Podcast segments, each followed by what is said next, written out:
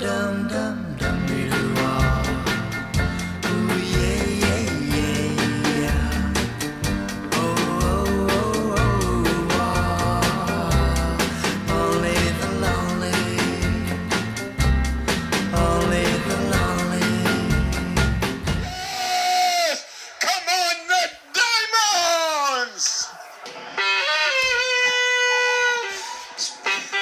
Welcome to the OTL podcast. We're back for a monthly podcast again on a high. So, uh, introduce my panelists tonight. You've got well, you've got my, myself, Colin Telford, as the host, uh, and you've got Darren Orr coming back. So, Darren, welcome back to the podcast.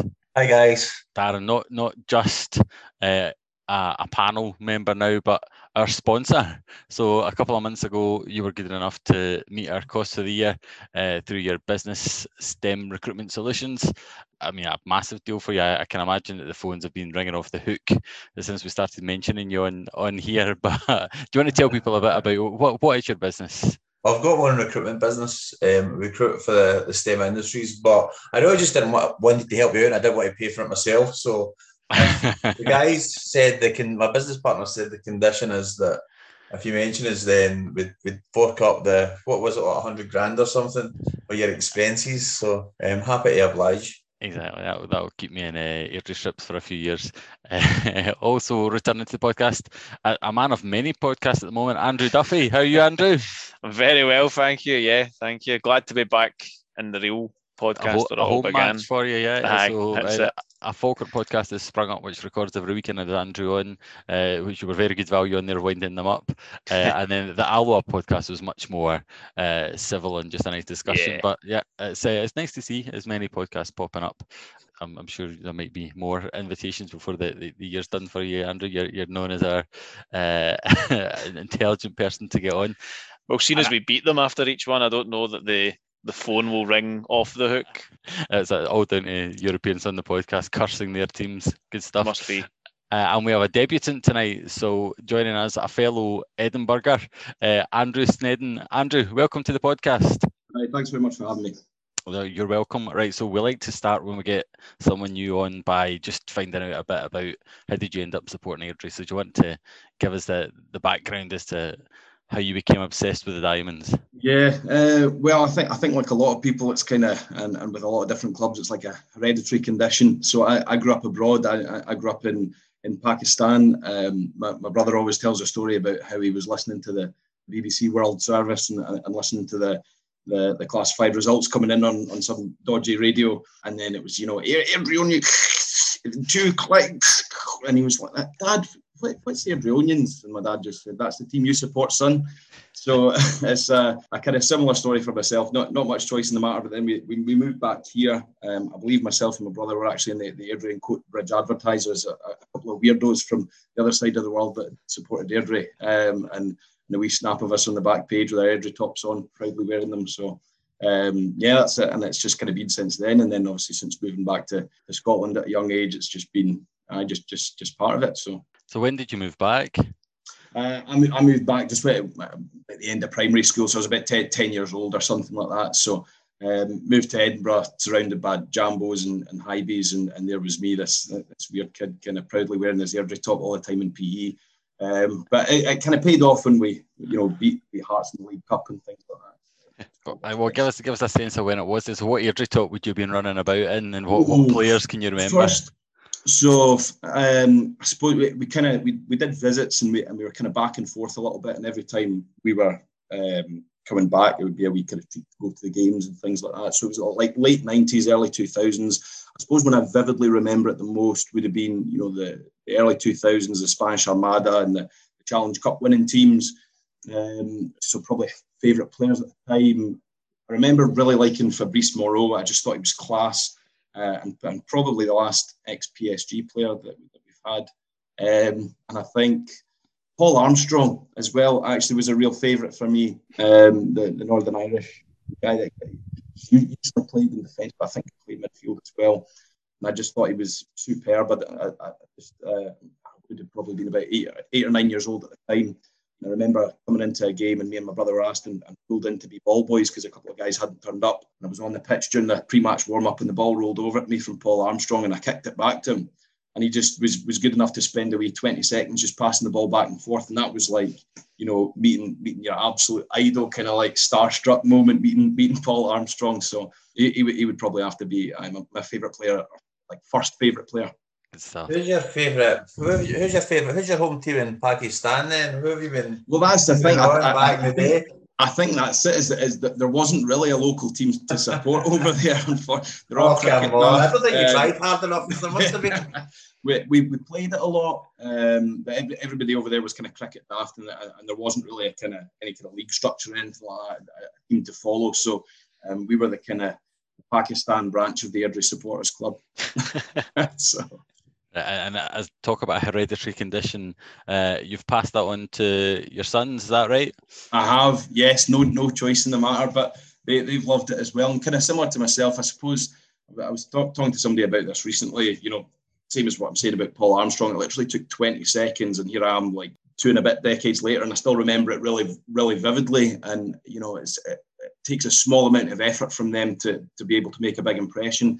Um, both of my boys, who are now 10 and 7, have had those kind of opportunities. You know, going to the the open kind of training session that was uh, in, in pre-season a couple of seasons ago and getting on the park.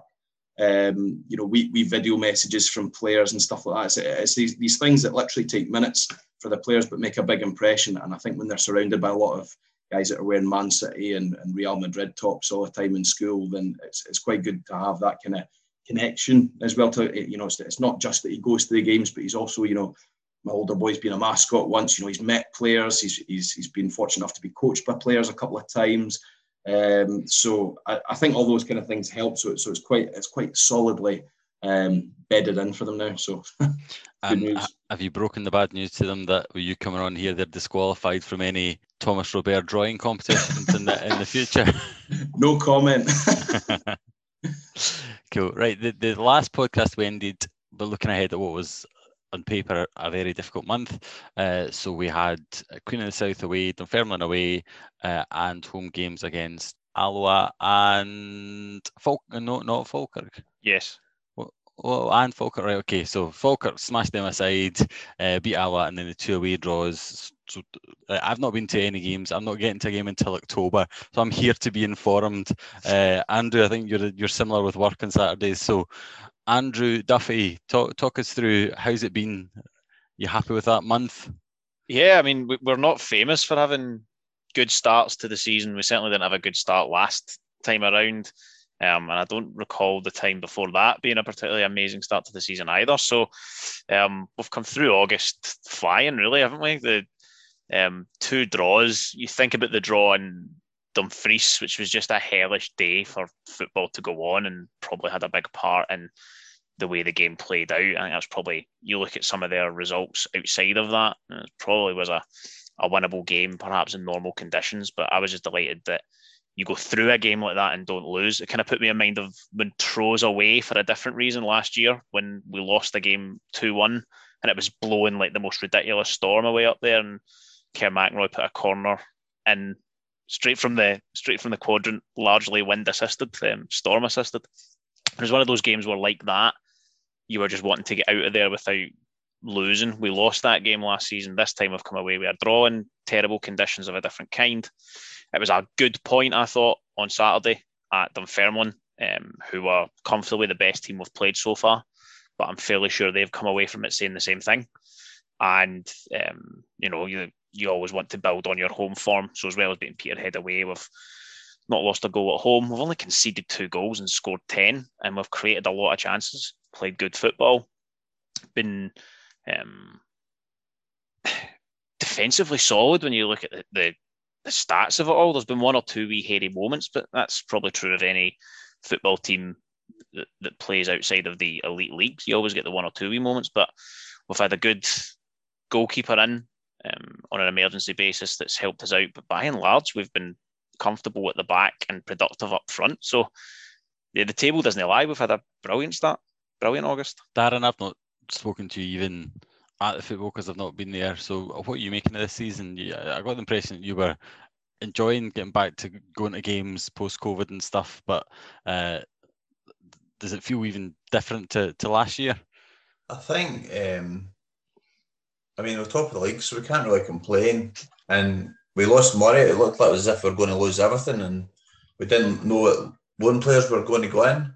And I think, I think the more I think about it, Rhys, I'm thankful for Rhys for maybe the last few years. I think that his leadership on the park, his input, the fact that he's the cousin of Dicey and they're so close as well. I think that that was feeding into Murray. We've we've left strikers up front at corners. That's all I want. That's all I want for two years. Do you know what I mean? And and possession, we used to be like nearly top league and get promoted and just like defend for 80 minutes in the game and win 1 0, which was like rubbish to watch as well. So I've I mean I could there's loads of things I could pick holes and say that could be better, but we're in League One and um, it's a it's a good start. Peterhead, Andrew touched on it. Teams are going to go up there, and they are the whipping boys in the league. They are rubbish, but somebody else is going to go up there, and it's going to be a storm. Whatever, whatever sea they're on, or whatever the North Sea or Irish Sea, can't remember.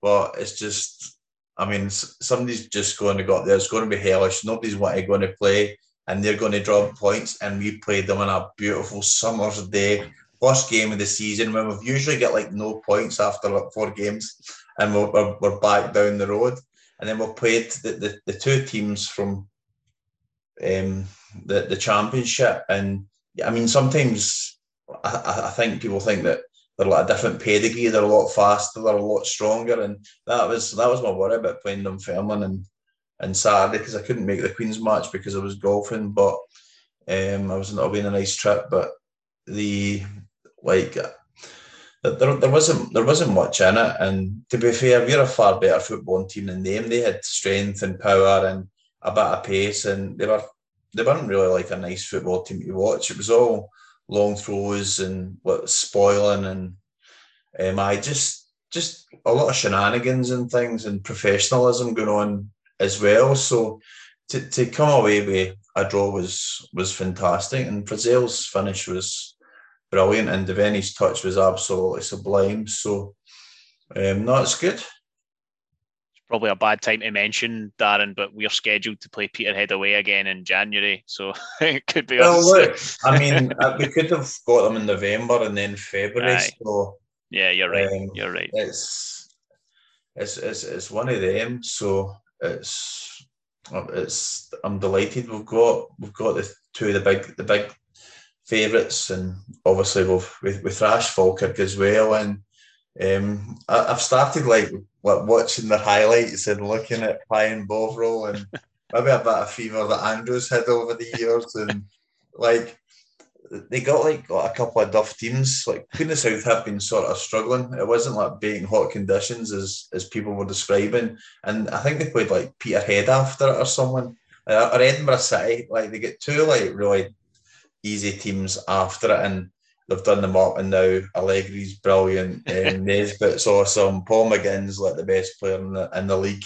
Leon McCann's back, thank God. Like it's back on. Do you know what I mean? We're a point behind, and and they're getting all excited. But I did. I thought they were pretty good. Falkirk. They popped the ball about. Morrison. I worry. I think he wastes it, but it's. um We're kind of laughing at them because we thrashed them, but I, th- I think that they need to be. We need to be worried about them as well. But we've we've, we've got a, a, a start. We're not we're not playing catch up with these teams, and to be honest, I, I think the the squad's like what threadbare we, we don't have any people we can bring in that's changed the game. Frizzell's been brilliant, and like I think if, if Frizzell anything happens to Frizzle, then we're, we're struggling. Or Frizzella, I don't know how you say these foreign names.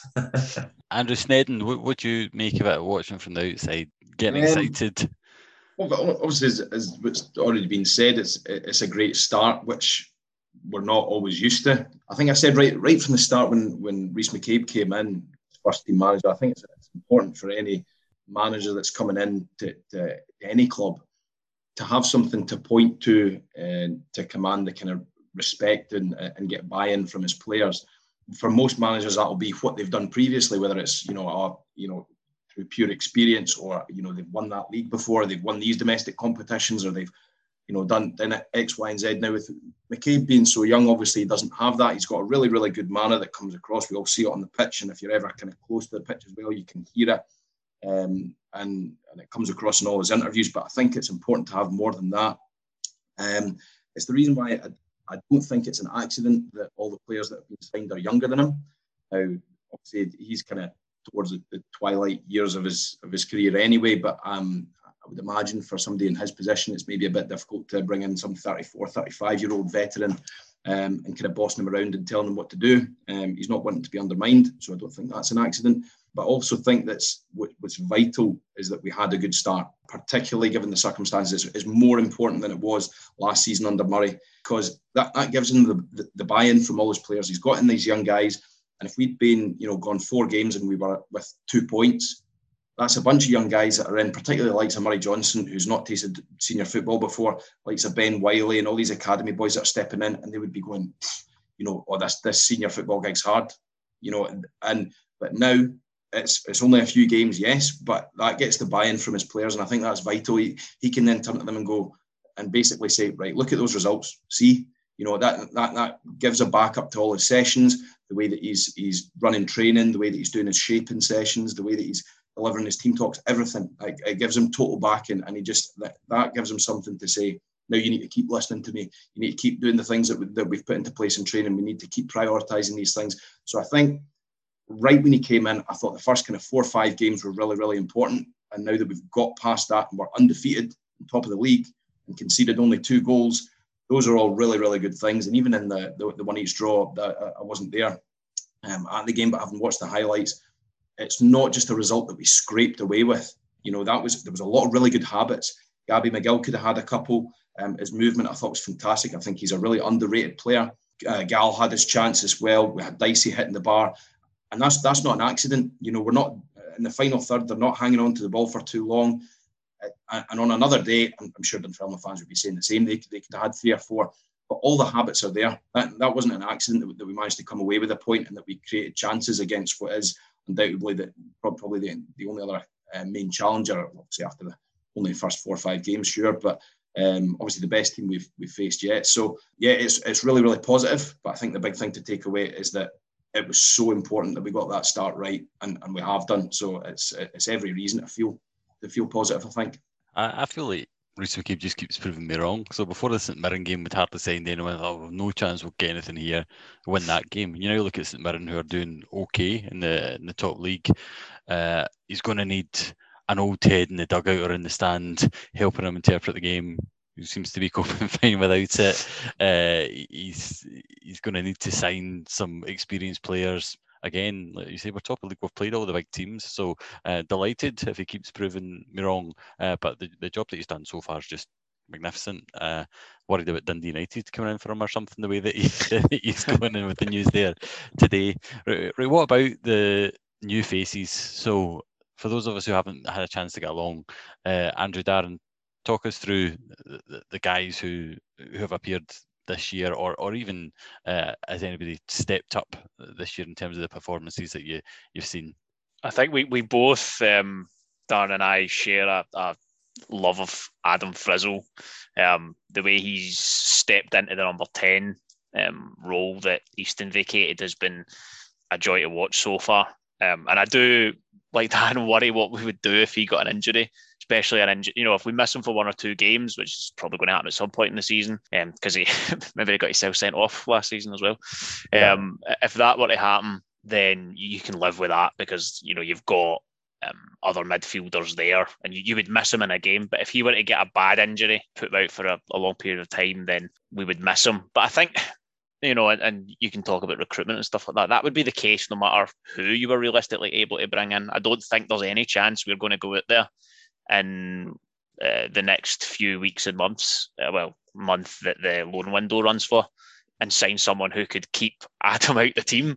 So I don't think it's possible we could go in and get a replacement who's as good, but he's stepped up from last year and he's even better by the looks of things. He's really stepped into that role.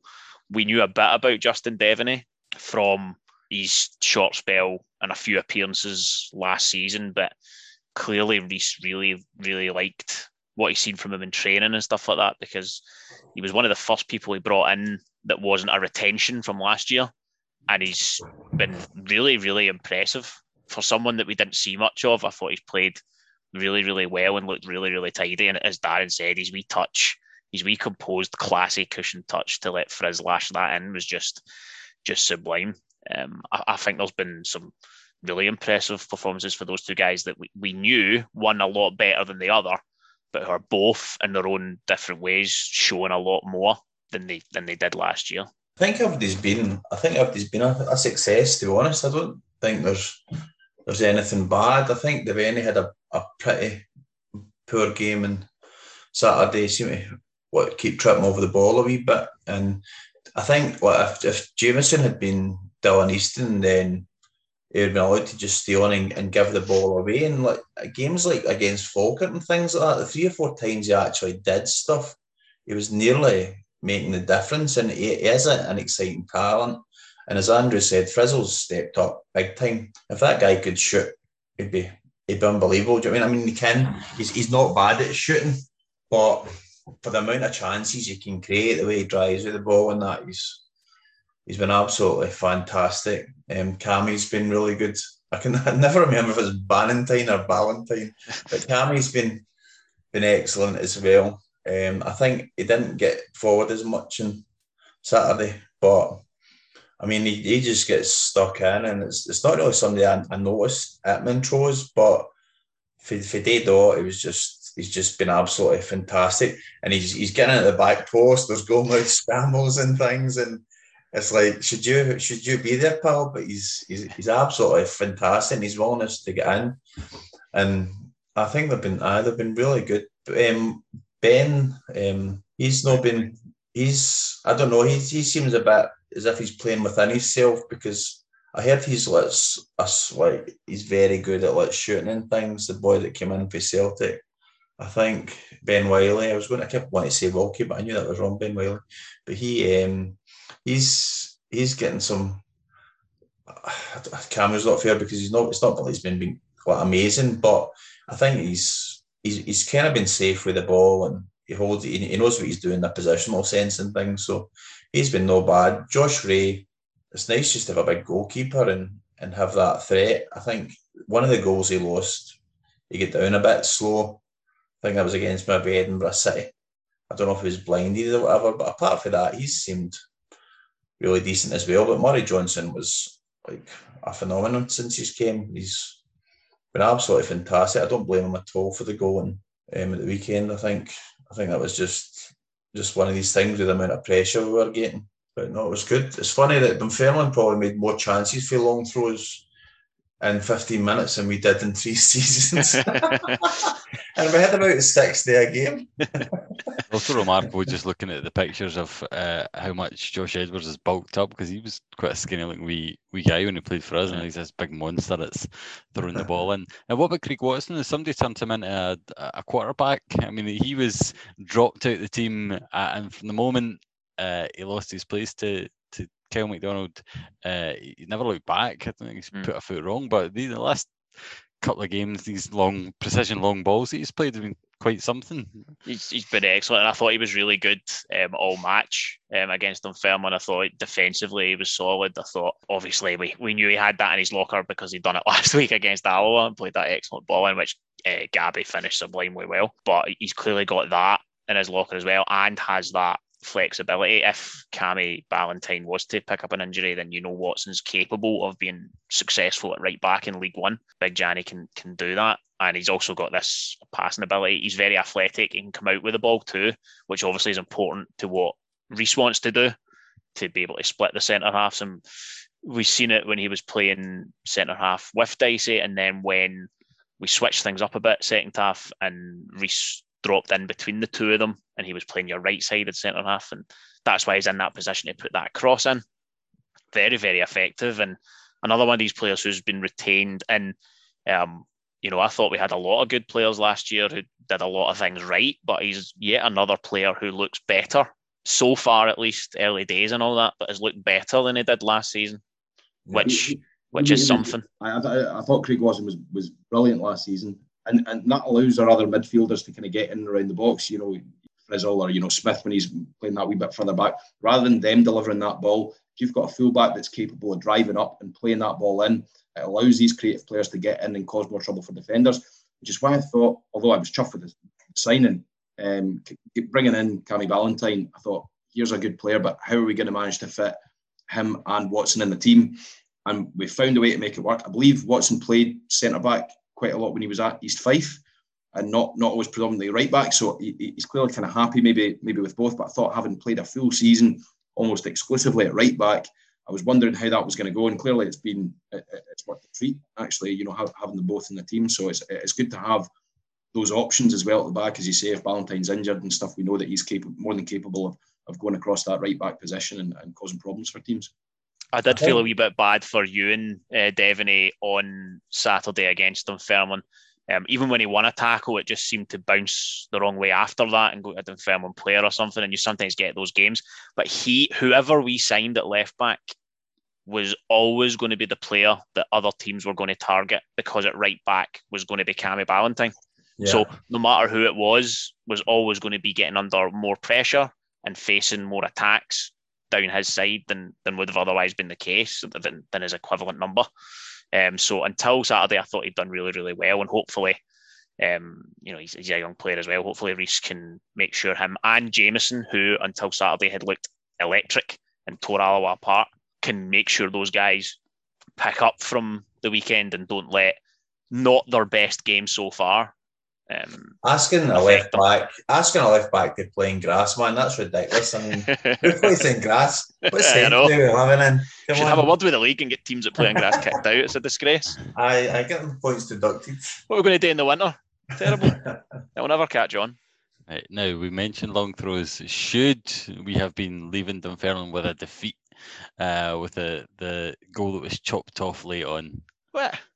Common assault. The guy's lucky not to be in jail. I, I mean, the throw in as well, the guy was pretty much running in at the 18 yard box every time.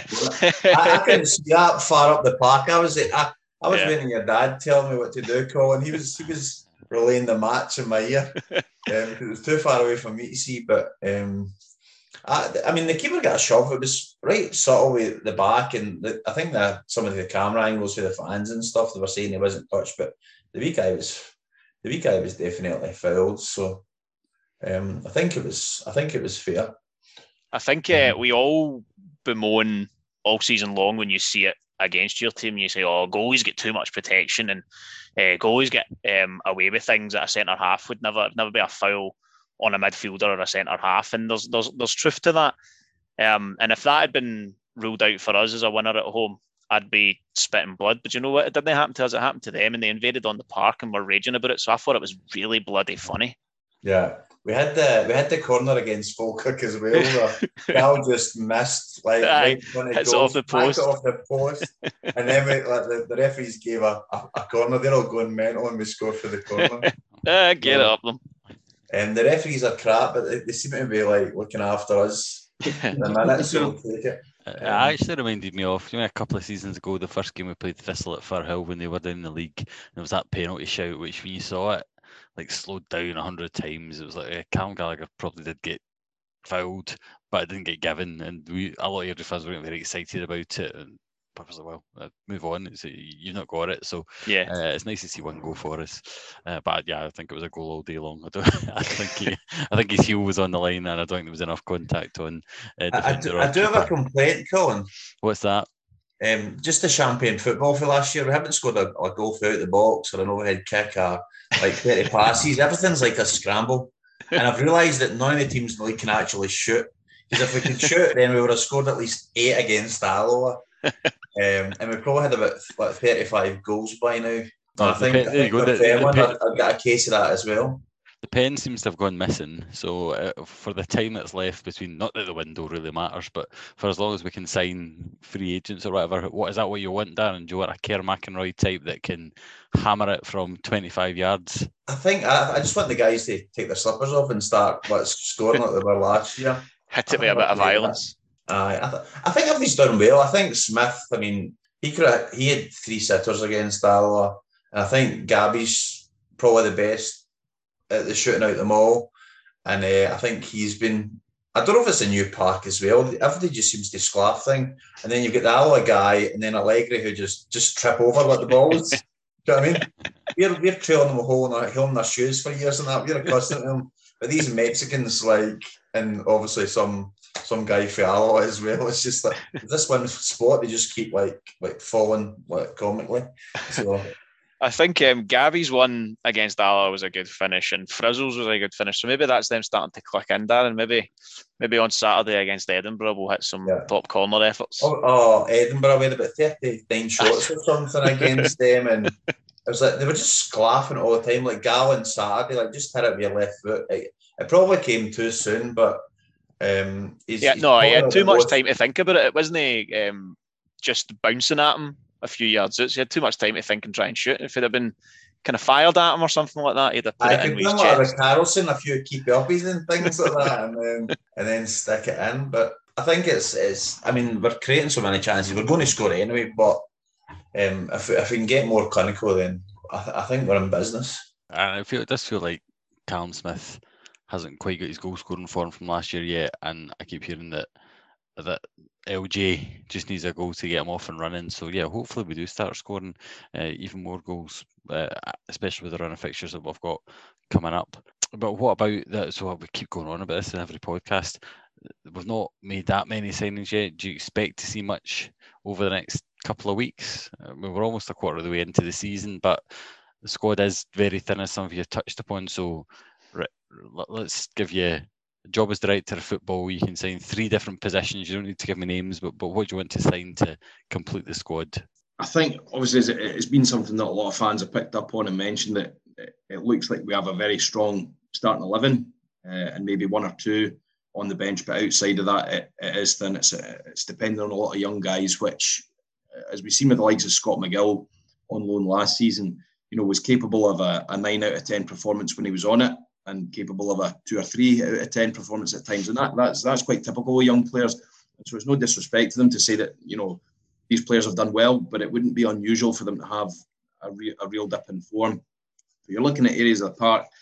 Up front, we've got so many options. Um, you know, between Smith, Gabby, Salim, Gallagher. You know, we can play whether that's playing with one or two or, th- or three. Um, Lewis Jameson, Frizz playing a wee bit deeper.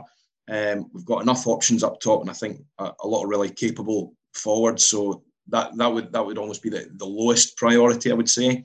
Um, I, I would probably be looking at potentially central midfield, somebody maybe to sit in alongside McCabe. Um, we know that McCabe's versatile enough to play at centre back because he did it for a large part of last season. Um, so I would say, and, and we've got cover there um, as well. So if anything did happen to any of the centre backs, I think we'd all be comfortable with, with Rhys um, going back. So probably another central midfielder, I would say, would be priority number one. Um, probably a strong left back as well. How many are actually available on the market? Um, but as Andrew touched on earlier as well, a, a, lot of teams will know that that'll be the side to, to exploit. If, you, if you're going to be using any kind of width in your play and you're going to be attacking down the flanks, you know, you, you're looking at those those two sides. The left side is going to be left side all day long. So how many left backs have, are still available on the market that are affordable but are of roughly the same caliber and quality of uh, as Valentine or, or even Watson? I, I don't know, but that, that would probably be an area to, to strengthen. And in addition to the fact that, that Ewan Devaney is a, a young player as well, and just, just as I mentioned before, it wouldn't be unusual to see any kind of wee dip in form. So um, I, w- I would probably be looking at left back and, and central midfield. Um, it's kind of the two priorities. If we could even fill one of them, um, obviously a lot of people are talking about Belfort being on, on trial and things like that, and supposedly training with the team. So if we could get somebody with a wee bit, wee bit experience um, that, that can play the way that we want to play, that will be direct and quick and not hang about on the ball. Um, and I think that would that would probably be so, something that would add something to the team. Right, so a left a left back and central midfielders. Any any up increase in the bidding on that, Andrew Darren? I think um, if we could get, I, I, totally agree, and I think the word that um, Andrew used there that's perhaps crucial here is versatility. Um, if we could get someone in there who can provide cover down the left side and can play as part of a four as a left back and play as part of a three as maybe left sided centre half, someone in Johnny's mould, then if anything does happen to Fordyce, we're very comfortable um, or comfortable-ish putting them in there. I know Fordyce is made out of steel and leather and um, aggression and skill to be fair to him because he's decent at football as well. diamonds. yes, that's it. You got ah, that's should have thought of that. Damn. Um, but and he's only he only missed only ever missed games through to COVID really for Airdrie. But should something happen to him there, I think he would be a, a big big loss. And I think as much as Rhys did really really well when he slotted in at centre back last season, it partly was because of how good he is, and partly because it was with Dicey, who he's able to build a good relationship with. Um, so if we get someone who could do the kind of things that Janny can do, but on the left hand side, so could do left back if your left back's injured and compete for that spot with Ewan and could play left side of centre. I think that would be that would be a find. Um, I think middle of the park. Um, I don't know. Obviously, we've only seen McMaster, who's a central midfielder, for about an hour against Cowdenbeath before one of their cluggers took him one. Um, and hopefully, if he does come back, we'll see what kind of midfielder he is and what kind of role he might have if he were to get into the starting lineup. But I do think we maybe need a wee bit of additional steel in the middle. Um, someone who, as Andrew says, can sit with uh, we Rhys potentially if need be if we need to change it and could be a wee bit more of a a battler or a destroyer in there. Um, that would be a nice kind of player to have in the squad should we need to mix it up a wee bit. But I think we're sorted in forward areas. You know, they've all scored. Um, they've all missed chances, but strikers will do that, especially the doors. They have all scored. Um, Gal's got four. Uh, you know what I mean? So there's there's goals in the team already, and hopefully that will continue to flow. There's good midfielders in there. So reinforcements, guys who can fill in for when injuries are there, and maybe some more experienced heads would would be nice. But I'm not really that worried about it. I think we will probably sign a couple of free agents, and there's probably one or two loans still to still to be finalised. They'll, they'll certainly be looking for it. I know that the squad's not massive, but I think there were times last season and other seasons where the squad was too big, where there was too many players in the squad not really seriously competing for game time. That you looked at and they they played their roles and they, they tried their best and they were called upon, but in all seriousness, best will in the world to them were not really serious contenders for a place in the starting eleven. So if you carry too many like that, it, it can be a problem and it can it can weigh on you and it can cause problems within the squad and doesn't really add anything. I would like us to have a a squad of players who you could all realistically, plausibly see as stepping into their positions and stepping into their roles. Some experienced guys who can help would be nice, just because we do have such a young squad and we had the youngest squad in the league last year. And as, as Andrew said, eventually young players tend to take wee dips. But no, I'm, I'm not too I'm not too fussed by that. I think there's one or two areas we need backup in, particularly that left side of defence. But apart from that, I think we're we're pretty solid, all things considered. I, I worry about the depth. I think like we're taking too long in games to make substitutions. Right, we're not making like five like McLean at Falkirk, just waiting for somebody to get injured so we can run to victory.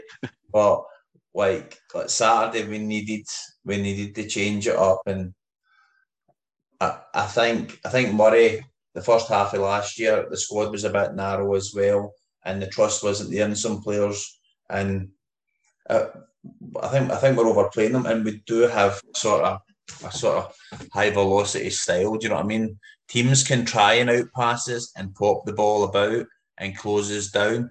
Good luck doing that for the whole game, right? Every team's struggling against us. They're going to have to come up with other plans. And if we can get some other players in and maintain that sort of um, tempo, that's the word I was probably looking for earlier, for longer, then it's good. I agree with the left hand side. Um, Kami has been playing right mid as well at points during the season as well. He can swap it up with Johnny. They can take turns around. That side's covered. A left-footed centre half or somebody that's really mobile would be good. In terms of the left midfield, if we've got another midfielder or if if Ben starts to put in some performances and things, Frizzell, Smith, Jameson, they can all play down the left, and even Devaney could push up if if you want a three. We've got so much versatility in the squad. It's really easy for us to change our shape. Rhys can drop in, like go into midfield as well, and then I think we struggle to hold on to the ball. like up front. Wh- When oh, we've always sort of struggled to win headers. I think Miguel tried to do it on Saturday. It didn't really work. I think we could persist with that as well. But if you could have somebody that was maybe you can bring on late in the game, throw some not better than um, Conor Sammon, obviously. Uh, maybe Con- Conor Sammon ten years ago or something. But I mean, somebody that can like, hold the ball up just for to change it up if you are struggling. Because if, if we need a an out ball, we need somebody bigger. We need somebody that's that's faster. And I think a lot of people think our strikers are fast. Personally, I don't.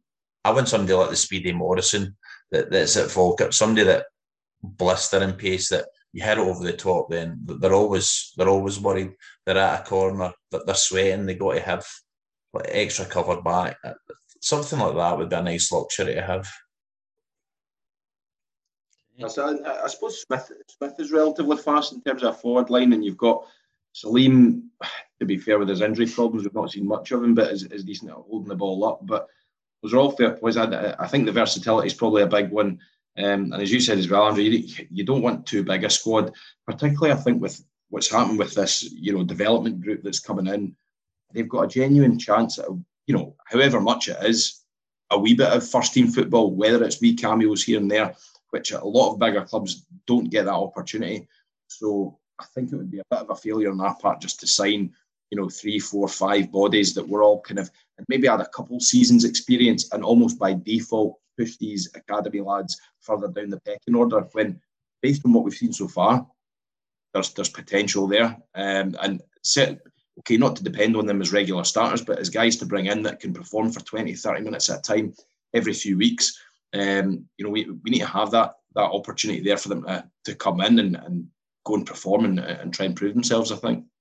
Yeah, I'd agree. I mean, if there's players in any position that are available out there that are free agents or that are available on loan or that um, fall a favour at a club and somehow become available or something like that, get transfer listed in any position that's better than what we have, then I'm sure they'll they'll take them, and I'm sure all the fans would take them.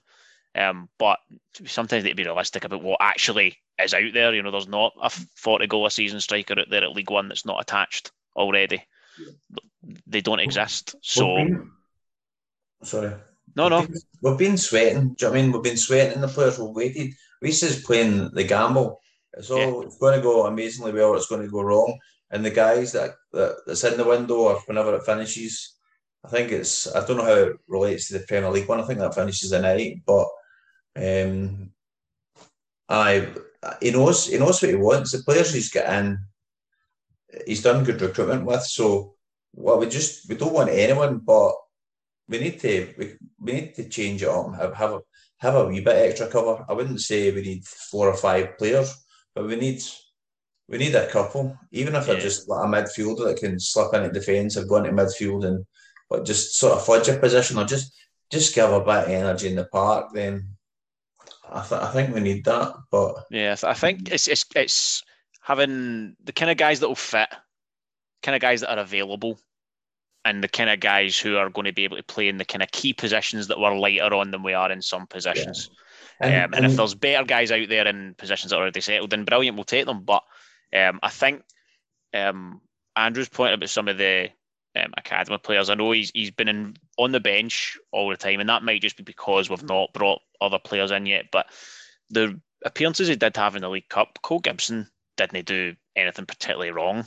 The odd bad pass here and there in his opening game, but he's someone who I imagine might get game time as as things go along and things like the Challenge Cup match with Alloa and stuff like that. I would have no qualms about giving some of these guys a look in there and keeping them about the first team environment um, We- for need to do emergencies, that. if not anything We need to do that to continue to get the loan players for the likes of what Celtic and Yeah, the bigger clubs.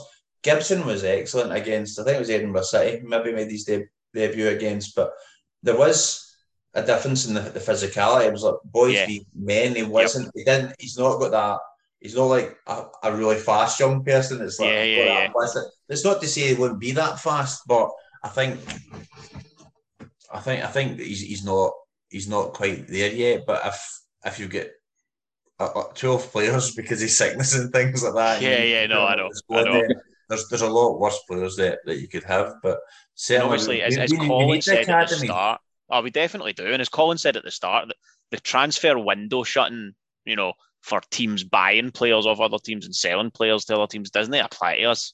We're not going to go in and, and buy players off another club No, that are already under contract. So the things we've got to be looking at on the market are players who are available for whatever reason, free agents who are so far unattached. The worry, obviously, when you do that is that these guys are five, six, seven, because of the things like the League Cup, weeks behind the rest of the squad. So when they come in, you've got to try and build them up. yeah, And that means giving them game time in matches that might be tight. And you know, you, you need to kind of how we'll how we'll manage that remains to be seen. But you know, like as as Darren said, the players that Rhys has brought in, I've I've liked what I've seen of most, if not all of them. You take caveats like McMaster because the pro lad got an injury straight away, but the recruitment's been good so far, even if it's um, quality over quantity. But you know, we, we don't want to have a squad full of players who we can't really trust to do a job. So it's a balancing act, and as Dan said, it's you're always it's like it's like a game of always a risk. Yeah, aye, there's Like always a game of- risk. It's like a game of chicken. Maybe a Falkirk or Dunfermline with their extra fans and stuff. They could afford to have the luxury of an extra player or get somebody and then find someone better and then just get them in anyway. But we can't really afford to to do that. But the ones that buy up early around all the other teams, if if, if we wait to the final hour, then Yeah, it's it's it's, I, think- I think it's you're, aye. you can bust or you can win.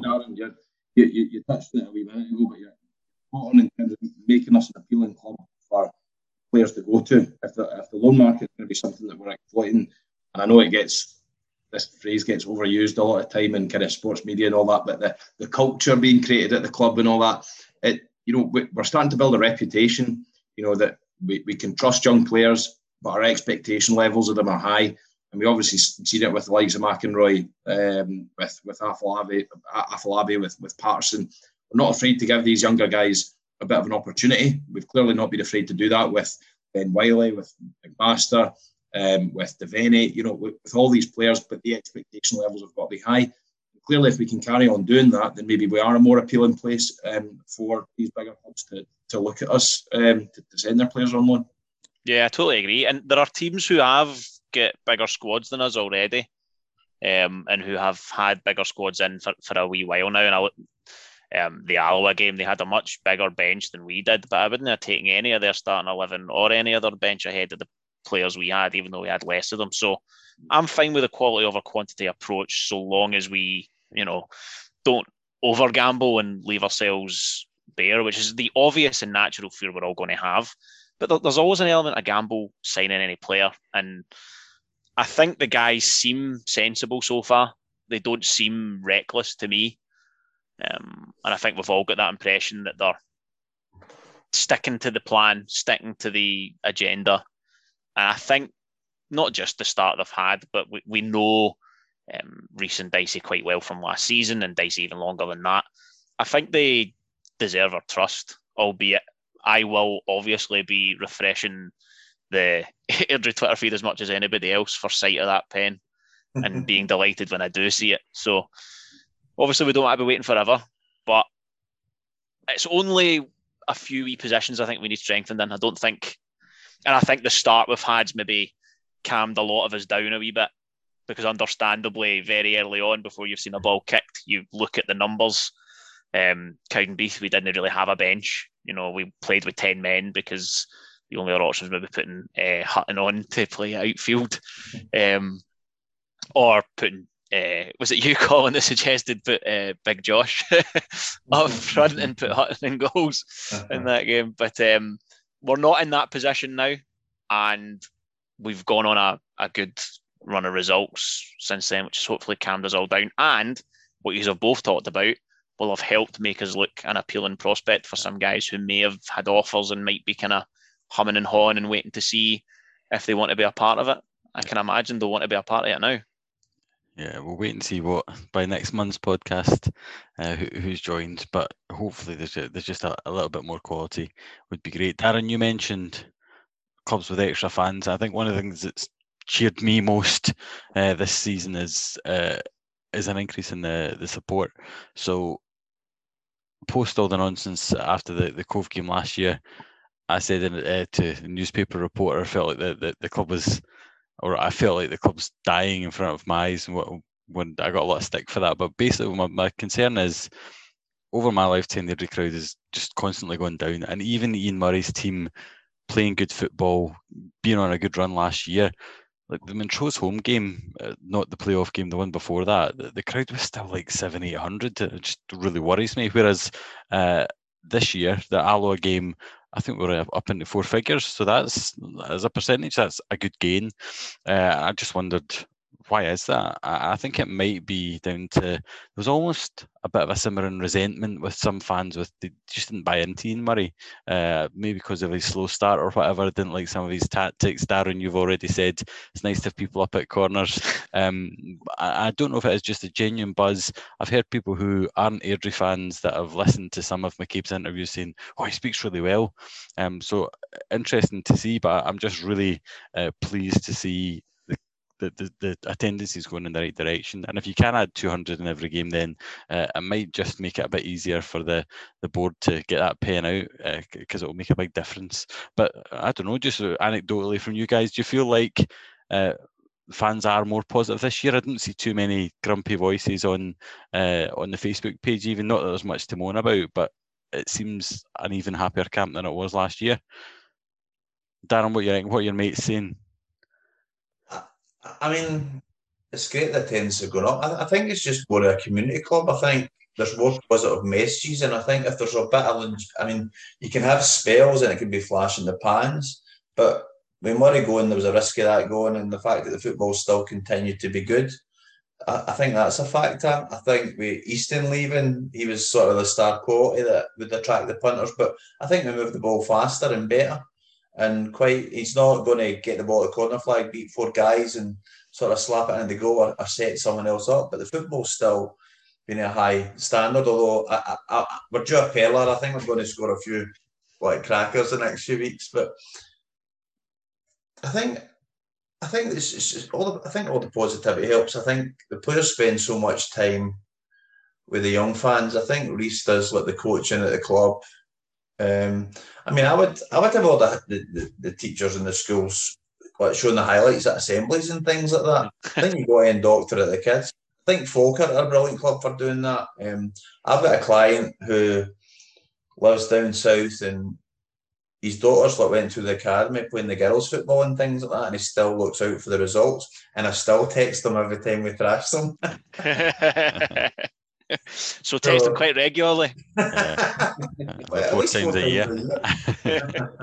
I do like the idea of whether you like it or not, we're all going to sit and watch the Airdrie highlights in assembly. That's that's yeah, definitely something in there. and, and and their kids, and they won't know any better unless they've been at the games. But we just show like old highlights of Dylan Easton and things, and just just get Andy to dub it because Andy's in the. That's fine, eh? Uh, That's for me. In The commentary. Who's this Antonio Calderon chap?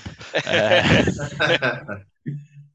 uh, what, what uh, the, the Andrews? Are you, you feeling any difference in just kind of atmosphere around the club? I'm just uh, just such a, a big increase for that Alloa game, small sample size that uh, it does make me think, oh, are just more people on board after? Maybe it's even after just attending the playoff final and thinking, oh, I'll have a bit more of that. They want to come back. Yeah, I think I think there's a, probably a few elements at play. I think um, the fact that we didn't fall off a cliff after the end of last season, you know, which is way a lot of us worried we might that we would lose the manager and all the players and be starting over from scratch and appoint some has been or some uh, kind of uninspiring managerial choice. But I think the fact that we got a quite an exciting and interesting managerial choice and then signed on a lot of the good players from last year. Um, that helps the good football that we played, the positive result in the League Cup against St Mirren. I know that um, we didn't progress out the group, but that gets people interested and um, will have impressed a lot of people who have been humming and hawing about whether to go. And then when you open your league campaign well, it just gets people on board early. You know, when they start coming in the summer months and things go well, it's just that natural psychological element to it where it encourages you to go because you've started well when you've been more likely to go out there. If the season started in the winter um, and you got off to a stinker of a start, it probably wouldn't go there. And when you do get a slow start in the league and then start to pick up around September, October time, your results start to get better in a period of time where it's just very unattractive thing to do on a Saturday afternoon. Yeah. Um, so the fact that we started so well and started our league campaign at home with a 4 0 thrashing um, will have been part to play of why so many people went, Oh, I'm going to the next home game because that, I want a bit of that. that. That was good. I wish I'd went to that game now. Um, that will play the part there. So if it sustains, brilliant, and hopefully it does sustain and keep growing. Um, but I think that's going to come down to if the results sustain and keep growing, and if they do, I'm quite optimistic that the crowds will stay strong. Yeah, I, th- I think there was a good wee bit of groundwork done by Ian Murray. You know, like him or lump him. Um, that was our most successful season in what a decade. So, and I think the playoff final showed with it with that packed, absolutely packed main stand, how many dormant fans there are. Uh, you know, in the surrounding areas are from slightly further afield. You know, it's pe- people are there and willing to go to games. As as Andrew says, it needs to be. uh, You know, ideally, can we take advantage of a time when it's a wee bit more appealing to go? The retention, as, as you said, is, is massively helped in being able to play good football. But people don't want to see a team that's good at knocking it about and losing games. Yeah. You know, the, the, the results have been there, and and we, we've got some headlines. We're you know playing young players, we're playing good football, good young manager, good result in the cup against an SPL team. All these things just just added up, kind of go in your favour. But um, the, the results need to keep coming. But I think it's the, the groundwork was done there last season. You know, it it, it kind of that was the wee taste of it, and now people want want more. And it looks like this could be another season where we're, we're up there and, and we're there or thereabouts again. So so that's exciting. It is appealing to go. The atmosphere's still pretty like dross at home, isn't it? Like the singing and everything. Like I wouldn't be singing. There's only one Ian Murray or something, or give us a wavy or whatever. I, I wouldn't have done that last season anyway. But I mean, there's there's none of that. Afolabi gets a song. People are huge Gal fans and things like that. Nobody sings about him. And I, I think if there's more of that, it'd be better. I mean, we're top of the league. We can't even sing we're top of the league. How many? How often are we top of the league? Like a week against Alloa last year. Come on. Maybe all the years I've watched Deirdre, I've, I've been top of the league for about 10 weeks. Uh, I mean, you see, draw. The Dunfermline fans started singing it on Saturday, and then about 10 seconds later, we scored and went top of the league and put them second. So maybe there's a fear of jinxing it. Never that's at play. I don't know. Obviously, the, the stadium being what it is in terms of a, an atmosphere doesn't help because you, unless it's a big supported opposition, then you're going to have three stands closed, and it always makes it a wee bit tastier when you can see the opposition, the esteemed opposition across the field. Um, that always livens things up a bit. But hopefully, if we keep going, then we can liven things up a wee bit. Um, Colin will no doubt start getting some uh, tunes written about players. I say written, he'll, he'll, I think like uh, section massacre some getting- classics. I think the, the, the old section B get reminiscent now. Dunfermline folk are they're, they're doing me some fights and things like that. The buses and stuff are getting up, but we don't really want any of that. But um, I don't know. It's, it's it's it's good to it's good to see all the the fans getting there. Yeah. Do you not think, Colin, like they spent all that money in the park, we could have got what a tannoy system? Do you think like not being able to hear the players' names and things? Do you think that's an No, effect no, that I think- I think half-time it's- I think it's safe standings what you what would really help. But Yep. I mean, the, the people do stand up the far end of the, the stadium anyway. I don't know. I think, but if you could have a safe standing bit behind the goals for two, three hundred, uh, people would. Some people would want to go along there and and be more likely to sing and stuff like that. But uh, we'll wait and see. Uh, If the football continues and they get up a league, then maybe that's the kind of thing that there's then budget for. They do need to choose what to spend money on. I think you want that central midfielder before you want the the rail seating put in this year. Um, right, I, but that, that's a good uh, another good segue, Darren. Singing uh, top of the league, uh, Andrew, you said like Dunfermline were a, wee bit premature. I- enjoyed the ten minutes of singing it, and it just made me think. At what points have you seen football fans just making a bit of an arse of themselves by getting a wee bit too excited? So my my favourite is uh, th- the season when we beat Morton to, to win the league there was that big scandalous game down there when the referee got injured and a boy in a Morton top bounces onto the pitch and then reappears two minutes later in a refereeing kit and runs the line. Uh, we then had them again on the Tuesday night in the Challenge Cup. We went down, uh, they'd all got linesman's flags, we're waving them in the, the cow shed at the Cappielow, singing FO, you're gonna win FO. We didn't we won the league, they won nothing. So one game in, they, they, they nailed their colours to the mast that they were gonna win the league and we weren't. Uh, so that's probably my favourite moment. But any other times it's it's gone wrong that you can think of? Um, I think Keith Wright was playing with Dundee, I think, and he shot, and Johnny Martin up, up at Denswich, I think we'd won for like 27 years, and Johnny Martin touched it on at the post, and Keith Wright would actually run away, like celebrating as if he'd scored, and I think it came out to Alan Lawrence or Stevie Gray, but one of them ran up the line of the park. I think it was Alan Lawrence, and he whipped it in low, and Stevie Gray just like volleyed it into the, the, the bottom of the net, but I wasn't a fan, but Keith Wright was like, I'm certain he was running away as if he was he'd actually scored. it just floated on there. Must have spun against the post or something. And then we've just ran up and then we beat them and we hadn't been at Dens for years. There was a there was a belter last year, that mad game against Dumbarton, when uh, Paul Payton made it 2 2. They only had eight men and they made it 2 2 and he was running down the main stand, giving it big licks, and their fans were going mental because the game was nearly finished, and they get a draw, you know, like with eight men, and they were very, very pleased with themselves.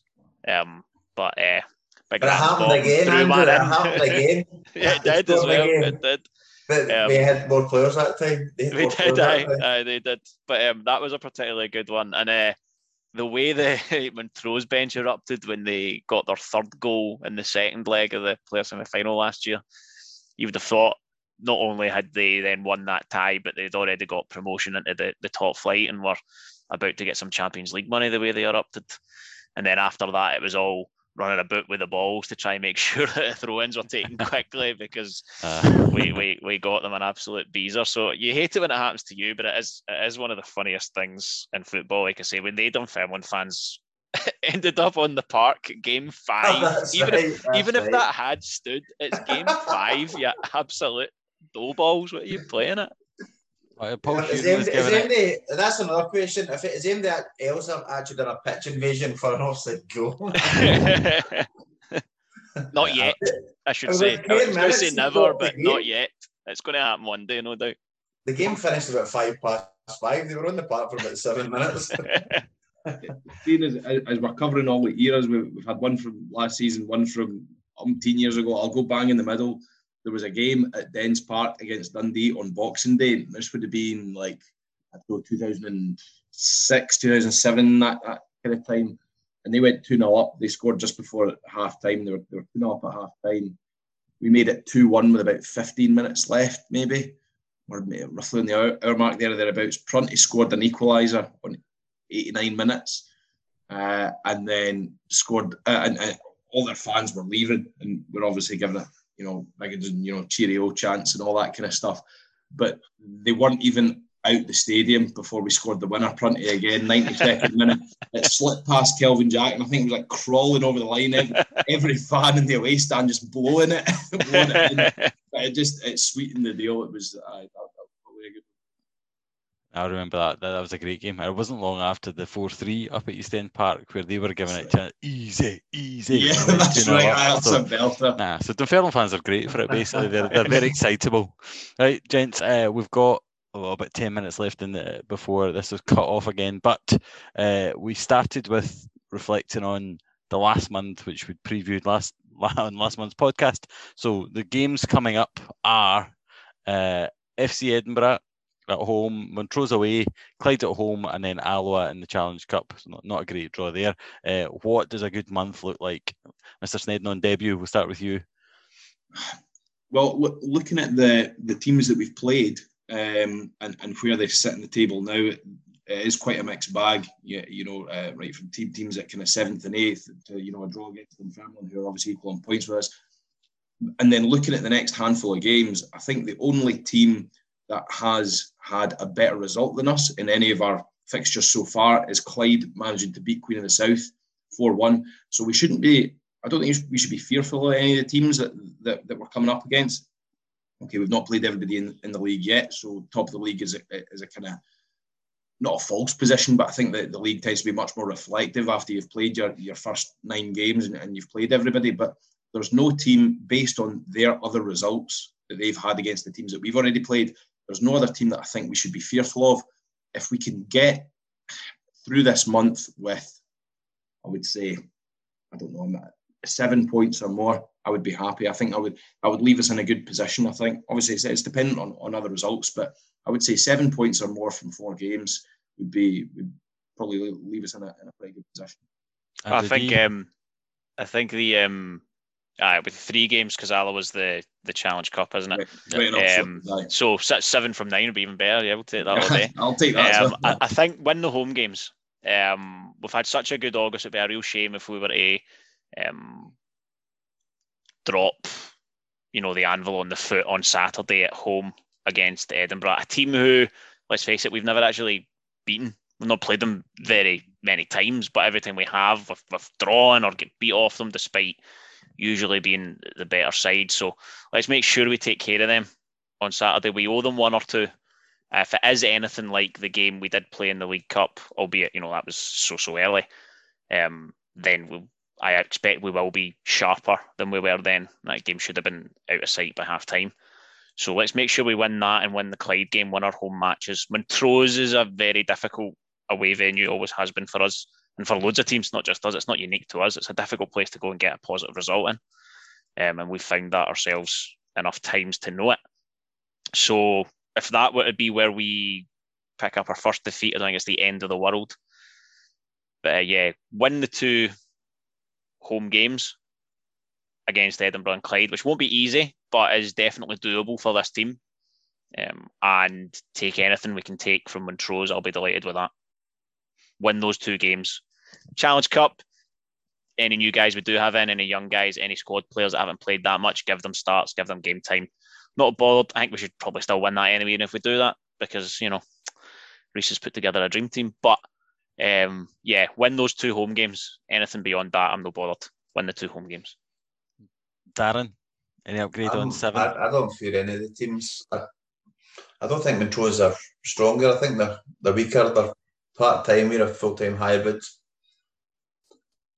If, we get a draw, fine. But a win or a draw, but I, I think I, I don't think we'll get beat up there. Clyde, they beat Queen of the South, but they've really not shown much since then. I don't think. Did they beat Falkirk? No. No, they didn't. No. Um, and Edinburgh, I, I, if they if they get any points yet, or Yeah, they, they won on. They they beat win Clyde. away? Is that They team beat- that away? They- They beat Alloa. They battled Alloa right. um, 4-1 and they just beat Clyde 2-0 just there. I think they So win away and they lose at home, don't they? We've Seems to be, all. although it was a it was a home win on Saturday. They did get their first home Oh, win on it? Saturday there, uh, and then in that um, athletics track with a small football park in the middle of it. Yeah. Um, I've been to Meadowbank because when you talk about funny stories, I remember John Butler switching the ball when um, Owen Coyle played them. They hit the referee in the face and they knocked him out, and the players all played on, and the linesman actually had to run the park. I think won 4 2, and Owen Coyle scored for the, the halfway line that night. So I've, I've been to Meadowbank years ago before you were even born, Andrew, probably. But, I mean, that sounds good, but if anything as good as that were to happen this time and we're at the game, we're not going to be able to see it, unfortunately. But yeah, um, they, they've had an okay start um, in the league. They've had a couple of bad results and a couple of good results. So we'll see how they go. Yeah. But we should be winning that game. I think you, you make a good point about Montrose, though, Darren. They, they are weaker than they were last year. Um, obviously, we've got Cammy Ballantyne, the other Cammy Ballantyne, still sitting on the St Johnstone bench, at least at the moment, yeah. um, and not getting any games for them. Whether he ends up at anybody or not, we'll, we'll wait and see. I But they got McAllister, didn't they? they got McAllister and he's started to score. He's got a couple of goals for them now. They went ages without getting a single goal, and then they've started to get a couple of wins together. So Yeah. And they'll We'll be see. hurting. They'll be hurting, but I think Aye. they'll be they'll be scared of what we can do again. big time, and they are weaker. They are weaker defensively and in the middle of the park. We So need we need to beat the teams. Dunfermline, I mean, they can't shoot worth. They, they can't. What none of the teams are. They, they can't. They can't shoot. That's they're, they're playing after that. Us, they're like they're Darren's going to give every team in this league shooting drills. We're we're actually got. I think the I think Dunfermline and Airdrie have got the worst shooting stats in the whole league. Can it be worse than Peterhead's? You need to There have, was you this- need to have shots this thing in the- stats. There was this thing in the Dunfermline Courier, and it was like Dunfermline. It was telling like they win fifty with nine percent of headers and things like that. And Airdrie at what win like forty one. Another thing, it was like how do you beat Airdrie? Another thing was is like we should have conceded five goals with the amount of chances we've given up this season, and we've only conceded two, I believe. Yeah. And it should have been five. And then it was like it was like like goal conversions and things like that. Oh, And aye, all that Ev- stuff. every other team, every every other team in the league was better, but we've had about a thousand each or something, 175 in five games or something. So, um, aye, so aye, we, we, we'll start scoring anyway, but literally these teams, there's got there's got to be some nil nil draws and things like that. And we've played all the top, we've kind of played the top teams, or we think it's the top teams, and they've all kind of played us once. Yeah. So we, we, we win these, then we're, we're going to be in a good place for the the next. Or if we're if we're still unbeaten come the end of September's fixtures, we're, we're absolutely flying at the traps. That'd be something else. And I suppose it's not impossible because those No. are all games that we can win. But I don't want to take anything for granted yet. We we've struggled enough with Edinburgh City, and we bizarrely struggled with Clyde last year, which really bugged me. Obviously, living living here, Aye, I don't worry about that I mean, anymore. But I mean, we pounded them every. I know, I know, I know. So, Um, Um, so I'm not taking it for granted, but yeah, if we can win the two home, like I said, I'm happy enough with win the two home games, and if we do get a positive result against Montrose, brilliant because you are right, they are weaker, but take that as it comes. So my hot take on it is if you want to win this league, you need to do what Arbroath did, and that was like get ahead early. Uh, so we've played all the top teams. We need to capitalise if we if we want to win the league, which is a big ask. Win out the quarter uh, and and uh, just get yourselves in front and then be steady. Feels like Arbroath when they used to come to us would quite often draw. Like they weren't amazing away from home, but obviously that that home record. But yeah, all these teams that Kelty, uh, FC Edinburgh, Clyde, they're the ones that are fancied to be down the bottom end of the league. So if we can do what we did last year and take care of them, uh, we'll be sitting really pretty come the end of the quarter. So that's the that's the challenge. Um, uh, it cost us, the, late, the loan players last year cost us league with a slow start, and the, the, the thinness of the squad cost us and, and, and gave um, Cove Rangers the initiative. Imagine, see, if- see if we just remembered for the playoff and we shot straight at Max Curry. We would have beat Queen of the South easily down there. See if we just like rolled it like in the middle of the goal, just what narrowed by one of the defenders. We would have scored a couple at least, and we'd be we'd be even further ahead. James, we're into the last minute, so we'll call it a day there. But thank you very much for your time, and uh, hopefully next month we're looking back on a, a- a month of victories and Airdrie sitting pretty at the top of the league. Thanks, guys. Right, Yes, thank brilliant. you. See you See after. you later, boys. No more